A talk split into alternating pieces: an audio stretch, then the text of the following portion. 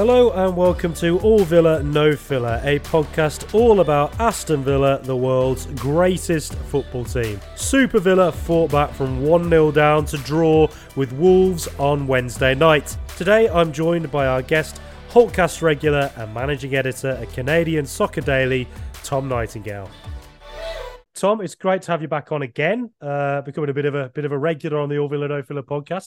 Uh, how have you been? Firstly, I believe you're back in Canada. I am, yeah, very good, thank you. Uh, came back New Year's Eve, left the British uh, grey, drizzly, damp behind, and arrived in what unfortunately seems to be a long stretch of grey, drizzly, damp Canadian weather. So, yeah, um, a like for like change for me that weather is reflective of what life is like as an Aston Villa fan generally, or has been for a long time. Maybe yes. things are changing. Maybe Unai Emery is the sun uh, rising over us. Uh, I've I've just got back from Scotland. Uh, uh, first time I've ever been to the Highlands. I went to Glasgow for the first time as well, and I really like Glasgow. And it's also uh, a very cool city, and it's also home to uh, uh, some Villa legends, you know, thinking uh, Andy Gray, I believe, is from there. John McGinn, I believe, was born there. Andy Lochhead and the mighty Ross McCormack, the, the biggest legend of them all, Ross McCormack, who I think genuinely might be my least favourite Villa player ever. He's, he's certainly on the top five, I think. Yeah, it's literally all I remember is uh, Gate Gate. Yeah. It's like the only thing in it from Ross McCormack's. Like, we paid, what did we pay? Like four, 12, 14 million for him? He was one of them players who, like, in the championship, he seemed like Fulham, Leeds, Villa all seemed to sign him for like millions, like 12 million, 30 million, which in that division at that point was a lot of money. And uh, I just never quite got it. I was like, what, what is it? Know. Didn't really understand that. But he's, he's in the past. But we look to the future, um, although we look one day in the past, I guess, but to the Wolves game. What did you make of it?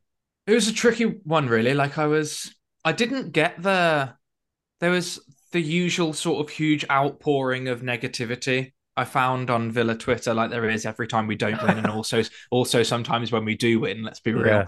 Um, I, I didn't really get that to be honest. I didn't really feel that way myself. Um, the way I looked at it is like I think it's one of those games you have to put in the big picture because obviously, like we, it was frustrating in that we were poor really poor for 60 70 minutes yeah but the main thing for me is like that's that kind of game i actually i said this um early in the second half i was like this just smacks of one of those games where we could play all night won't create clear cut opportunities yeah. could play all night without scoring we're going to lose this then that they'll maybe score a second on the break and we'll lose dismally like 2-0 um, mm-hmm. because we've seen it all before so many times over the years. But the, so the main thing to take away from it, as far as I'm concerned, is that that was a game that we've seen Villa lose hundreds of times over, and this yes. time fought uh, fought our way back. I think in the end, pro- probably just about deserved a point. But I mean, yeah. had had Leon Bailey scored that one right at the end, I don't think honestly there's a there's a realistic Villa fan who would have been able to say that we deserve to come away from that game with three points. That would have been daylight. Well, I suppose not daylight, nighttime robbery. Yeah. Um, but for me, it's just about if you can't win, if you're gonna if if you can't perform well every game, only the very best teams do that. The absolute key is that in the games where you can't perform well, if you can't win them, don't lose them. Yeah. And so to see Villa come back and I would probably label it as escaping with a point Right. I was, I wouldn't say I was happy, but I was content, certainly. Yeah, I, I think what what I guess I was happy to see was, as you mentioned, like the, the fight back. I think that's the kind of game that Villa would have trudged after a poor first half. Under recent regimes, I think we would have just trudged to a 1 0 loss or maybe even 2 0, conceded a second uh, in the 80th minute, and we're all going home just miserable and unhappy. But um, the positive was that, you know, Villa showed real fight. And that's the second time now under Unai Emery we fought back from a, a goal down. And uh, yeah, we could have gone within ourselves uh, after the very poor first half.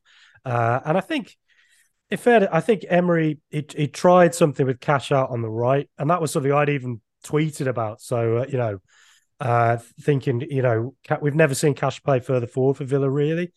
Um, other than a brief skill against Tottenham the other day, uh, and it didn't quite work really. I, I think he him and Young didn't. It wasn't um, great. Uh, so I think this, the halftime substitution was the absolute right thing to do, and I think it, he showed with Emery that he's willing to make substitutions or capable of making substitutions that impact games at the right time.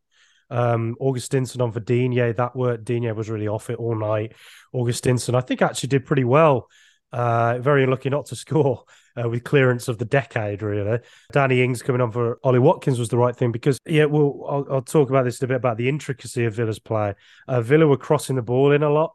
Uh, and so Watkins was just a bit anonymous all day, which was quite surprising, actually. And it just felt with the ball crossing into the area, Danny Ings is the guy you want in the area, really, mm. isn't it? I mean, what what did you think of uh, Villa's intricacy? I think uh, that's something Emery's talked about that our positioning between the, between the lines wasn't quite right. Did you think Villa were um, a bit uninspired going forward yesterday? Yeah, I thought so. It was one of the games where, like, I'm a big Emi Buendia fan, but yeah. he, um, I found him quite frustrating. Found him yeah. and Bailey quite frustrating. Um, against Wolves just because it's difficult. You know, like with Bailey, I was with Bailey, I was harsh on Bailey. I got got got pelters for it from some people on Twitter for being a bit bit harsh about Leon Bailey, but he um he's a Bertrand Traore esque player for me, but in that frustrating tries a lot during the course of the game, but you end up or I do, I end up frustrated more often than I end up pleased by what he tries. But the problem yeah. is in assessing players like Buendia and Bailey is that they are the players who are tasked with making things happen for Villa. So like if you're one of those creative players who is told get the ball down, run at defenders, try and play those through balls, try and make stuff happen. Naturally, unless you're like a Kevin De Bruyne quality of player, yeah. you're gonna you're gonna fail more often than you succeed just by by the very nature of the play. Yeah. And I just felt like yesterday was one of those games where it was particularly frustrating because they were clearly trying things. We've clearly worked on attacking patterns in training and stuff, but yeah. it was one of those games where just nothing was coming off. And I think another thing was thing that was big disappointment for me, as well as the sort of failure of the attacking play was that given we played Spurs' midfield off the park, like Højbjerg barely got kicked, did he, against Kamara and Luiz at the weekend? Yeah. Um, I just felt like that control was missing, which yeah, is a shame because Wolves are no slouches, but like you'd really hope that if the pairing of Luiz and Kamara can be as consistent as we want it to be, yeah. you would hope that they would be able to wrestle the game away from the likes of Ruben Neves and João Moutinho, really. But it just yeah. didn't happen, did it? It was one of those. It just nothing really came off at all until the Ings equaliser. Yeah, it felt a little bit like um, maybe a slight hangover from Spurs, and I think Emery himself mentioned it post game. Sometimes it is easier to prepare to stop an attacking team. Therefore, playing away is what I think he was insinuating. Uh, than when that t- when somebody else tries to do that to you at home. And I guess that's where Villa need Buendia and Leon Bailey to be more consistent. Um, I mean, look, I, I, think we both really rate Emi Buendia very highly. And uh, I was screaming for him to get more game time under Steven Gerrard because ultimately I think he is our most uh, creative player. I think he's a really talented player. Um, and if he's just going to be sat on the bench all the time, as he was under Gerrard, how is he supposed to generate any kind of consistency or um, get up to full speed? Now, I think that now he's playing starting more regularly. I think surely the aim for Buendia should be that he gets into the Argentina national team. And I think the Argentina's attack, attackers are absolutely off the scale amazing generally. Um, you know, Angel Di Maria or Lionel Messi, um, Lautaro Martinez, uh, Julian Alvarez, on and on and on, you know. And I think for for Buendia, I think what Emery could would probably say to him is if you want to get into the Argentina team, you have to be as consistent as those attackers are, and that's and that doesn't mean you know, so you know if if this was Gerrard, I wouldn't trust that he'd start Buendia next game. You know, Emery might not, but I, I think he more than likely would because Buendia was excellent against Tottenham. I thought, you know, it, tracking back, doing the hard yards, and he's. He, I think last night there were a couple of moments where he tracked back again, so he's a really hard working player. It's just between those lines, you know, him and Bailey last night, like you said, they were frustrating. I thought Bailey, I was like, I was gutted for him at the end there. You could see, you know, when he was in tears at the end of the game, you know, you don't want to see a player in that state. And that to me, it does suggest, you know, I A, that he cares, but B, also maybe there's a mentality thing, a confidence thing. he needs those. He needs a good moment to start the game. Otherwise, it can be in his head that he's not going to be on form or the ball's going to get away from him. Um, and uh, you know, he got that goal against Man United early on when we beat them three one, and he was absolutely unplayable that day. You just think like, oh, if he could just be more consistent. Um, so do you do you think like do you think the way Villa's attackers can be inconsistent? Do you think that's an area of the team that Unai Emery will identify and say we need more consistent players, or we need to go big and sign players for a lot of money. Yeah, I mean, I think so. I think he he said, hasn't he? I think publicly that, um, or it's certainly been reported. I know by like Ashley Preece, Birmingham Live, that a winger is a priority. Yeah. Um, it's like Groundhog Day. Like yeah. I, I, feel like hasn't a winger been a priority for about ten years? Yeah, yeah. Which I guess speaks to the point about consistency. Like I don't know, the last time we had a consistent winger, uh, certainly in the Premier League era, yeah, Ashley Young. yeah, do you, know, do, you do you know what I mean? Like it's and it's it's a shame because we've had this sort of revolving door: Anwar El Ghazi, Trezeguet, Bertrand Traore, Leon Bailey. Yeah. Um, it says something. I love Anwar El Ghazi, but it does say something that out of our select group of wingers, certainly since promotion, he's yeah. the one with the best return and the most consistency, given the, the, the slander he used to get on a weekly basis. yeah. Um, it's just a real issue, isn't it? And it's it's just frustrating because you feel like I think Villa have got pretty much all the tools in the attacking Arsenal to succeed. Like if you there's that stat that stat AVFC Stato put out that only six or seven players have a better goals per 90 minute rate than Danny Ings in the Premier mm. League this season. Um, it's very impressive. Like I think we've said for we, I've thought for years that Danny Ings is one of the best Premier League strikers outside of the top six. I oh, still yeah, think it's yeah. true in terms of got like conversion rate. You got Ollie Watkins as well, who I know he misses chances, but Villa's top scorer every you know every, every season since he arrived, and yeah, um, might not be prolific, but does get in the positions, does does score goals, even if it takes him a few attempts. Mid yeah. looks like fingers crossed we've finally sorted the midfield with Luiz and Kamara. It's like touch wood, famous yeah. last words. But um, so you're just thinking now going forward, finding some consistency out wide is pretty much the last thing that's left. I think I'm with mm. you. Hmm. I think Emi Buendia should be playing. Nobody should be guaranteed a spot. But I see absolutely no reason to drop Emi Buendia just because he's one of the ones who's trying to create and not everything's coming off. You yeah. could say the same about Leon Bailey, and I certainly think there are games that suit Leon Bailey. Yeah. Um, like you say, he broke the game open against Man United and was fantastic. I think he's such a useful player to have. Um, maybe those games where we're sort of digging in and then hitting with pace on the break. Man yeah. United, Spurs, those kinds of opponents. It sort of didn't really surprise me that I found him more frustrating than usual against a team like Wolves at home, where the onus is on Villa to break Wolves down, because that's another thing that seems to have been a Villa problem for years. Yeah, breaking breaking down the sort of lesser sides, if you will, at, at home. Um, so I'm not surprised that Emery wants to bring in some more quality on the wings. And you know, if he can bring in, I'm not one for throwing names around because I just don't not a scout. Um, but if Emery can bring in somebody that he maybe is familiar with, either through having managed them before or familiar from his time in Spain, um, mm. and somebody that he is confident can adapt to the Premier League and provide a more consistent output on the wings, I am all for it. I would rather see us do that than try and bring in a big name striker in January because. Yeah. You're not going to find a striker with a better goal rate than Danny Ings for an affordable price in the January market. Yeah. Um, so yeah, I think winger should be a priority. And if we can fix that, and then also maybe build up Bailey's confidence and more competition for places, mm. then. I think um, kind of sky's the limit for us really going forward. I think I, I totally agree with with that, and I I think if I think if Villa were to get another attacking attacking profile, it might be a I look at the strikers and I sometimes think there's games where you whack the ball into the feet and you don't quite know what you're going to get. Like Watkins is quite inconsistent when the ball comes into his feet. Like he was good against Liverpool at winning the ball against Matip and laying it off, and he was really good against Tottenham. The two goals happened because of a lot of his hard work, really. Um, but some games you sort of just whack his feet and you don't quite know if he's going to hold it up well. Um, and I do wonder if Villas could get a striker who if there's anyone out there, you you just whack it into his feet from midfield position, holds it up all the time, gets goals as well.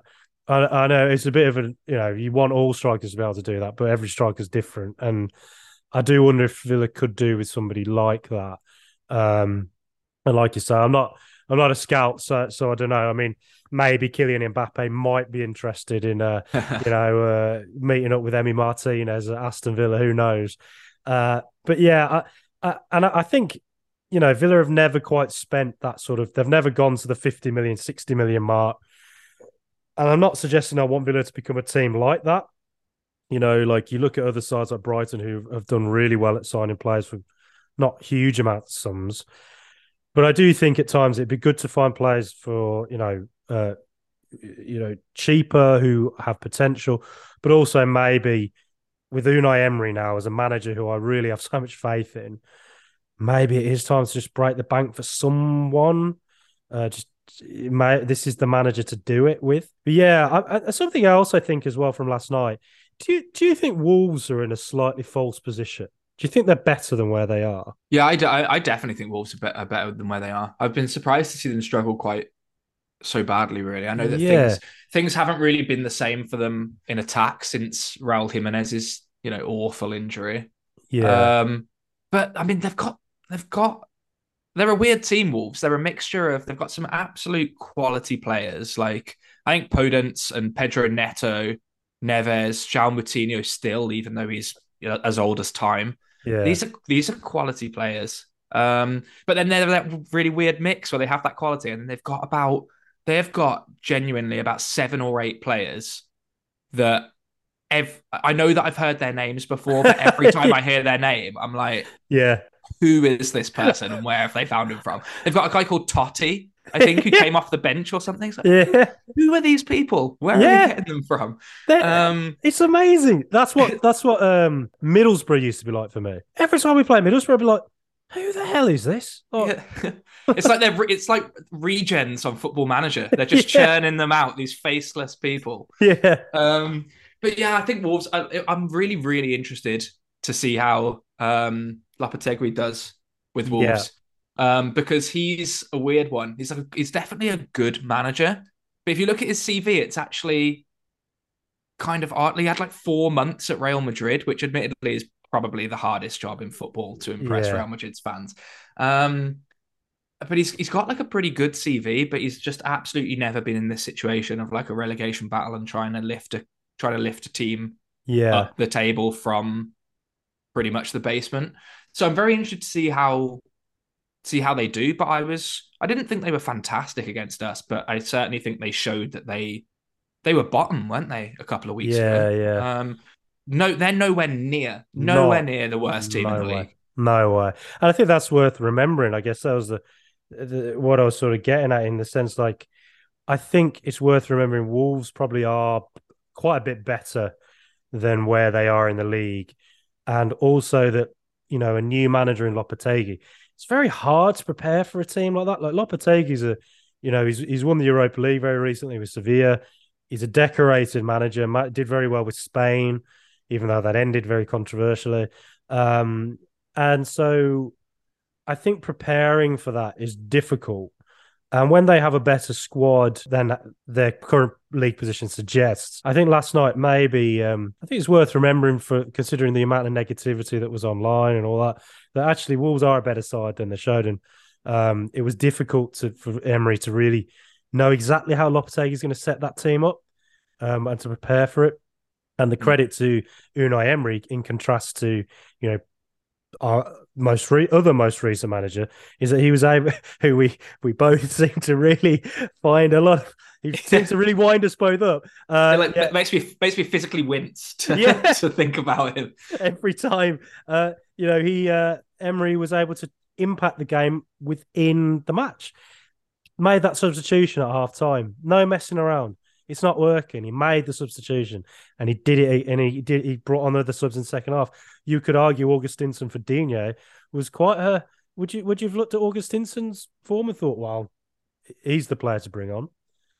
Probably not. But Digne was poor in generally in that game, and uh, Emery made the difference. I think. Well, I was just going to say. I think part of part of the issue with us as a fan base, and we're all guilty of it, is that Villa Villa's a a weird fan base where I think the expectations of the fans are one or two notches above the reality of where we've been as a club for certainly for the last 10 12 years Yeah. and i think something that we're still and i think explains the negativity and maybe the booing at half time and just the way we operate as a fan base is that as much as we all love dean smith when was the last time that we had a manager who because I think you and I are on the same page with this, who you feel confident putting your absolute faith and trust in, both Mm. on and off the pitch. Yeah. I sort of can't really remember a time where Villa had that. There was, I guess, there was a brief spell when I felt it with Dean, but I think part of that was him being a Villa fan and having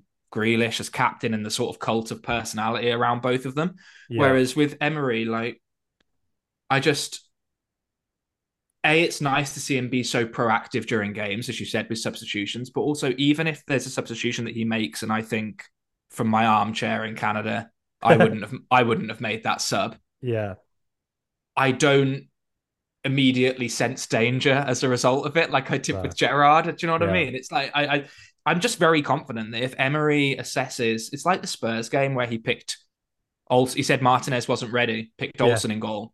Said want he wanted Ashley Young at right back instead of Matty Cash. Matty Cash Yeah. on the bench. These are big calls. Yeah. But we finally have a manager who I trust to make these big calls. And like if he's seen that in training and that's the conclusion that a manager like Emery has come to, who are we as fans to say that he's wrong to do that? And I Mm. think I, I I take that forward both with his pre-match decisions for lineup, his in-game decisions for substitutions, and also I'll take that forward through January in terms of personnel that he wants to let go and keep. Like I said when we appointed Emery, um, he's the highest profile manager I certainly can remember in my lifetime Villa appointing. yeah. And I think he's probably don't know how to express this, but I think he's probably his appointment was probably the biggest gap between our level and the level of the manager we've appointed that I've ever seen. Because Yes. we we were a lower mid-table team, and That's he a is really good point. Yeah. multiple trophy winning manager. So when we appointed him, and I still I still say it now, I know we're only five games in or whatever, but give him the keys to the club Yeah. because something's got to change. Like we've been okay, we had the promotion, sort of that lovely spell with with Smith, and then since then we've gone back to grinding it out in mid-table. You know, not necessarily looking nervously over our shoulder. Thank thankfully at the moment, but there's Mm. God knows there's been enough of that over the last ten years. Um, I think we need a little bit. We've needed a little bit of a culture reset. We've got the Yeah. perfect guy to do it. Give him the keys, back him all the way. Because so far, to be quite frank, I've seen nothing that casts any shadow over that over Yeah. that confidence. Really, All Villa, no filler on YouTube, Twitter, Facebook, and Instagram. So Tom, we've touched on it there, um, and I think we're both in the exact same spot on uh, Professor Unai, as I like to call him. But we're a fair few league games into his uh, reign now. Uh, what do you make of him, and how do you feel about the club going forward with him? it's interesting that Professor Professor Unai nickname because I I I do feel about him uh, sort of he gives me shades of Arsene Wenger. And what I mean by that is like he's the kind of manager who like I can I can hardly imagine how Arsenal fans must have felt about Wenger before they started to cast doubt over him and before it started to tail off Yeah, when they were at the sort of height of their naughties power. I Yeah. can barely imagine the strength of feeling that Arsenal fans must have had for Arsene Wenger. yeah, I Emery gives me that feeling. Like I feel like if we go all in on him as a manager and him as the leader of our project, Yeah. I genuinely think he has the. I'm not saying it will work, necessarily work out as well as this, but I think he certainly has the capacity and the potential to pretty much revolutionize us as a club on and off the pitch. I think we've been Absolutely. crying out for. He's like an auteur manager. You know, Yeah. he's not just a coach. He's not just a motivational guy. He's not just a tactician. He's the kind of guy that I think a whole club can rally around. yeah, And so far, we're so early on. It's obviously it's dangerous because we've had so many false dawns. But yeah, yeah, um, I think the evidence is there already, both on and off the pitch. yeah, And I have to say, just every time I hear him talk, every time I see video of him on the training ground, whatever it is, I feel two things: a pride and disbelief that he's our manager, Yeah, and b just utter confidence in him steering the ship. You know, completely. I mean, this is a manager who's won the Europa League four times, one include very recently as well with Villarreal. And uh, what I've seen so far with Villa is his first game, he ended the 27 year curse of not beating Man United at home. I mean, what better way to start? And uh, as you say, like, you know, Villa have been, I just think we've been a club that's not had. I've said this before. Like you look at Liverpool, Arsenal, United, they've all had managers who have a kind of cult of personality, Yep. you know, or a um, an aura that resets what the club means and what they're capable of doing. And Liverpool had that, you know, with Shankly and uh, Paisley, Dalglish, and probably drifted for a long time. Benitez was a was a sort of a big success, but also a kind of didn't always get to the level I think they could have done. But Klopp is that like is that aura, isn't he? And Klopp Yeah, really he is. reminds me of Alex Ferguson, and it's reset. You know, Liverpool now playing Klopp's style in Klopp's image. Um, Man United haven't been able to recover from Ferguson leaving because they've lost that aura's gone that he just had, and he was able to make teams that weren't that good win the Premier League. You know, the last team he won with the, the Premier League with the United, that was not a great squad, but they, they had a belief. And I just think Villa for years have just not had that manager that we can all rally around and be like, this is the guy. yeah, He can build the club in his image. He can instill a winning mentality. And I look at Emery and I listen to his interviews. Like I read, I read um, Ashley Preece's uh, post-match piece on, uh, you know, where Emery commented on what went wrong against Wolves, and I was like, he's absolutely right. You know, the, the previous regime was well, we pull our socks up, we go again. We look, we have to look at ourselves. We needed the magic. And Emery's like, no, the transitions didn't work. The the players weren't were too inconsistent. We need to work on their positioning. And I was like, listen to this, you know. And he's he's he's and not only that, he comes across like a very classy individual. I really like him. Um, he's he's he's a winning manager, and and I just think this is the first time, even, and I'm I'm going beyond Martin O'Neill here, that I, I really think this is a guy who I really believe could get Villa finally to believe in competing in that they sh- they can compete with the absolute top sides. Um, and we have the money now with the owners, the owners and their ambition. Um, have I agreed entirely with the transfer policy in the last year? No. But uh, would Emery be the kind of person who might say no to certain players and yes to others that the, that might be recommended to him? You, you, you hopefully so, yeah. Um, so yeah, I'm I'm just getting good vibes off Emery. We fought Yeah. back twice against Wolves and Brighton. You know, it didn't work against Liverpool. We've beaten Tottenham away. We've beaten Man United, and Tottenham and United are two teams that we always bloody lose to. So it's there's, there's just I don't know, like it, it could all go wrong, as you say. It could be a false dawn, but uh, there's something at the moment that's making me think I'm I'm feeling it. I- I've, I've, I'm I'm I'm, in, I'm inspired by Emery, and I'm I'm just delighted he's at he's at Aston Villa. Yeah. And it's that thing of like, if you've got, you know, going to make a clumsy attempt at an analogy here, but, you know, if you've got like faulty electrics or whatever in your house, who do you, wa- you know, there are some problems that take a long time to fix. Mm. And, but what you want is you want somebody who's got the qualifications and the know how and can assess the problem and can tell you definitively what's wrong. Yes, And that's exactly who, who I feel like we have now, as opposed Yeah. to the sort of I can't help but compare to Gerrard because the, like the transition we've said I think we said this last time I was on, but like the transition from Gerrard to Emery is Yeah. honestly it's comical like in in its scale it's it's Yeah. unbelievable how well we've we failed upwards from, from Gerrard to Emery. And so instead of somebody, it's like instead of somebody sort of blindly poking around with a stick trying to fix the electrics, we've got Yeah. somebody who comes in with a whole team and knows exactly what to do. And like the thing is, it's going to take time because I think you hit upon it there, which is a key thing for Villa, is that we haven't had that cult of personality in a manager, and also we just we haven't had the belief.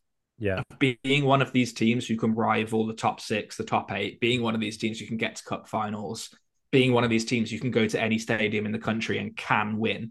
We haven't Yeah. had that belief in years. There was maybe a time during the O'Neill era, you know, when we were winning away from home every week and we were battling for top four.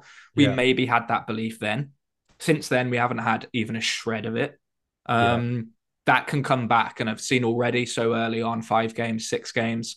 The building blocks are definitely already there. And once Yeah. you get somebody in who instills that kind of confidence and that belief, as well as making the sort of more cerebral tactical tweaks on the training ground that reap reward, once you get that train rolling, you're going to see not everything is going to go well. You're not going to win every week. It's just not realistic. But you're going to see month to month, you're going to see improvement on and Mm. off the pitch. And I know there's it's a very small sample size so far, but I truly believe that we're seeing the start of that already. Yeah, totally agree. And ultimately, we, you know, just look at Newcastle. That squad ain't that brilliant, and yet they look at where they are in the league through good coaching and a belief that they have. And I think you know that's what ultimately Villa should look at and say, do you know what? We can get up to the top uh, six, top four, Yeah. top whatever, because they're not invincible. Those teams, you know, some of them have incredible wealth and will always be up there. But you know, look at Chelsea this season. Um, United have drifted off for a few years. Tottenham, all over the place a little bit. So, you know, there's there's vulnerabilities there, and uh, Newcastle have shown that. And if Newcastle can do it, well, why not Villa?